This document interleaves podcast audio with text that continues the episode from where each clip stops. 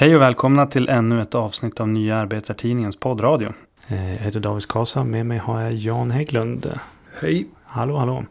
Idag så har vi en podd i ganska högt tempo. Eh, Det är en uppföljning av förra veckans avsnitt.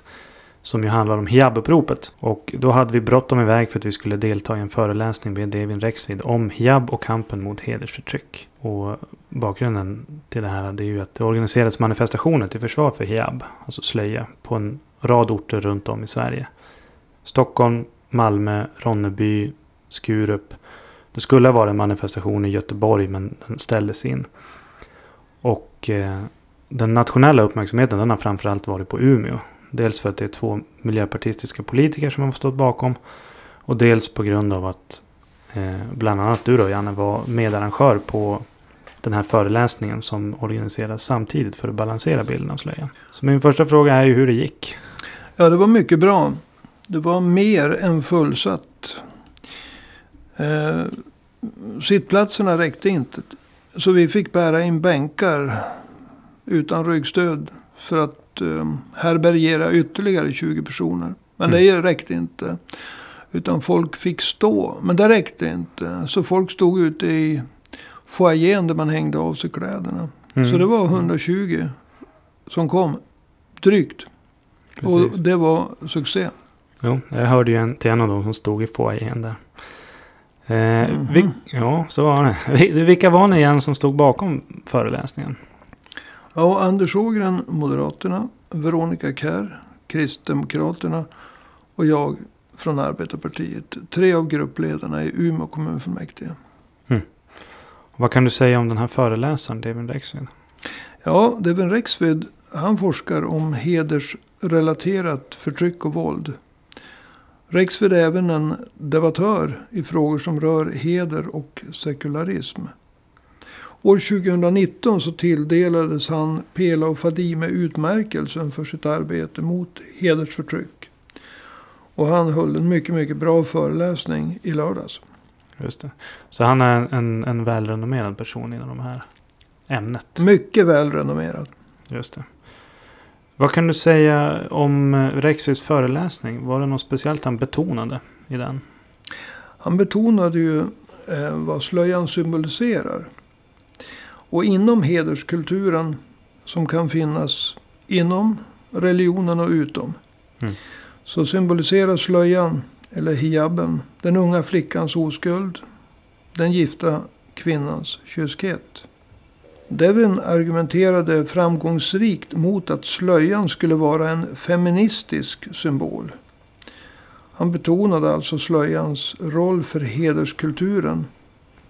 Och att den hjälper till att cementera kvinnans underordning under patriarkala strukturer. Rexvid betonade också att slöjan bidrar till att kvinnor och flickor reduceras till sin biologi. Och att även männen reduceras till, till sin biologi. Alltså om inte kvinnan eller flickan döljer sitt hår. Så finns det föreställningen om att mannen inte kan hejda sin våldsamma sexualdrift. Mm. Så därför måste alltså kvinnan i första hand alltid dölja sitt hår. För att skydda sin oskuld eller om man är gift sin kyskhet. Och han betonade också de negativa effekterna som slöjbärande innebär för unga flickor. Det handlar om deras syn på sin egen kropp. Det handlar om deras syn på sin manliga omgivning. Om deras möjligheter att leka tillsammans med andra barn. Och då inte i första hand av fysiska skäl utan av de religiösa, eh, ideologiska skäl. Mm. Som så att säga sätter stopp för det hela. Prosit. Tack så Men han berättar ju också om eh, vad det innebär för unga pojkar som måste agera slöjväktare. Dels för sina syskon redan i förskoleåldern. Men också om vakter för sin mamma som följer till och från dagis. Alltså Mm. redan i förskoleåldern så är det den lilla pojken som ska så att säga slå vakt om mammans kyskhet. Och han berättade om hur negativt det måste vara för en ung pojke. Att även tvingas till ansvar för sin mamma. Hur kommer det sig att ni ville få fram den här bilden av slöjan? Ja, alltså det här hijab-uppropet vill ju ge en bild av att eh, slöjan inte skulle vara problematisk. Att det, det skulle vara en sorts eh, feministisk symbol. Att det Mm. bara skulle handla om valfrihet. Mm. Men det är ju som jag just har pratat om oändligt mycket mer problematiskt. Alltså när eh, Ayatollah Khomeini tog över makten i Iran. Och införde en islamistisk diktatur. Så var ju en av de sakerna som ingick i diktaturen ett slöjpåbud. En lag som tvingade kvinnan att ta på sig slöjan som i stort sett hade försvunnit från Iran. Mm. Och att eh, hijab-uppropet, de försöker göra slöjan till en individuell sak och en oproblematisk sak. Och vi vill problematisera. Mm. Och eh, det gjorde vi. Sen är det väl också...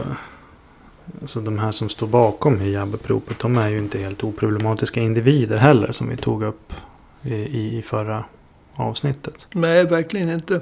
Alltså Mariam Salem, en av de två miljöpartisterna här i Umeå som stod bakom hijab-uppropet.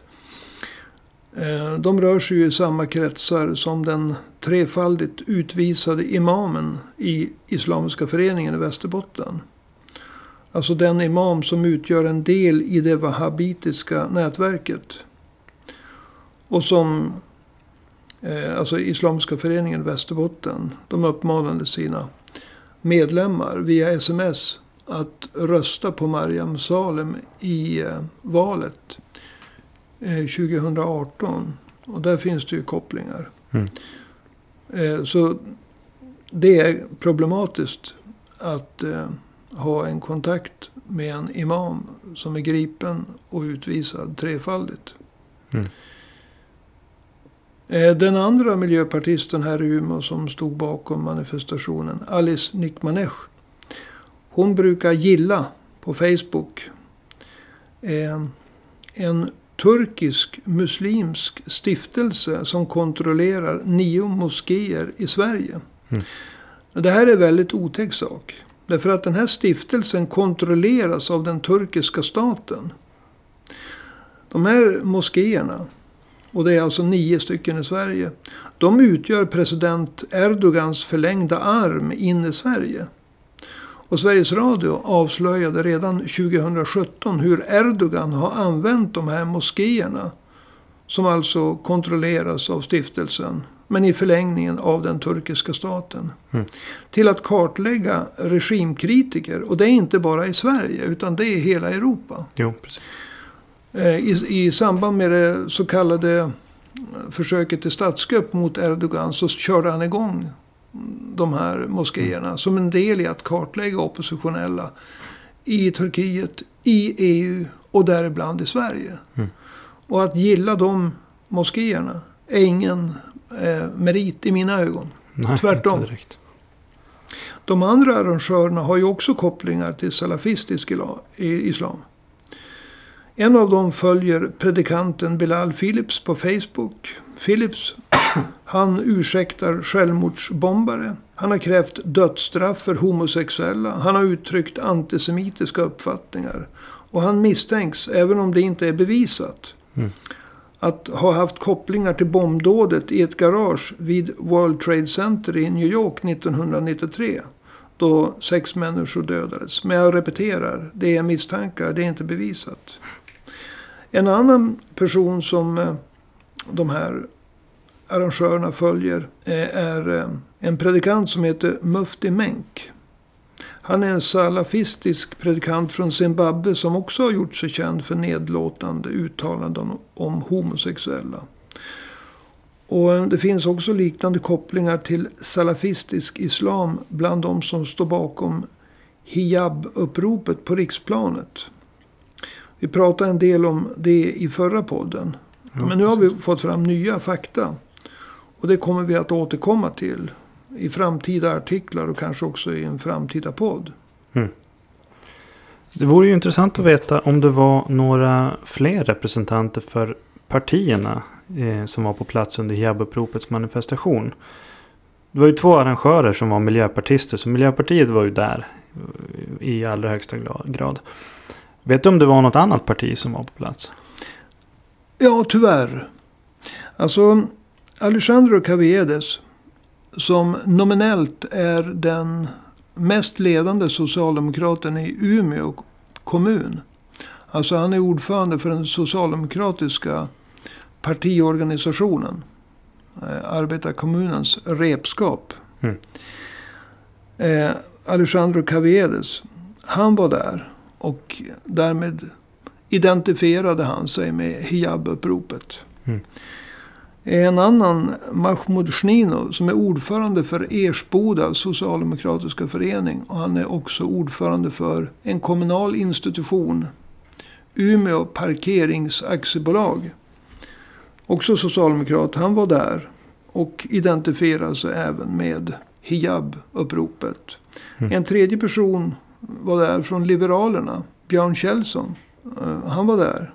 Och identifierade sig därmed med hijab-uppropet. Mm. Och man kan ju eh, se det väldigt snävt. Och säga att de hade en paroll. Den var inte farlig. Men man, man kan också se det lite mer brett. Vilka var det som låg bakom? Och Mm. vad representerar de? Och då blir Alejandro Caviedes, Mahmoud Shninos och Björn Kjellsons närvaro väldigt problematisk. Jo, minst sagt.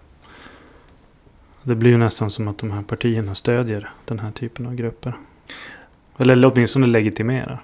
Eh, ja, vi kanske inte ska prata partier. Men, Men med individerna. Ja, individerna. Och med tanke på att de har ledande positioner inom sina Mm. partier. Så blir det mycket problematiskt. Även för partierna. Ja. Även om inte partierna var där. Som partier. Precis.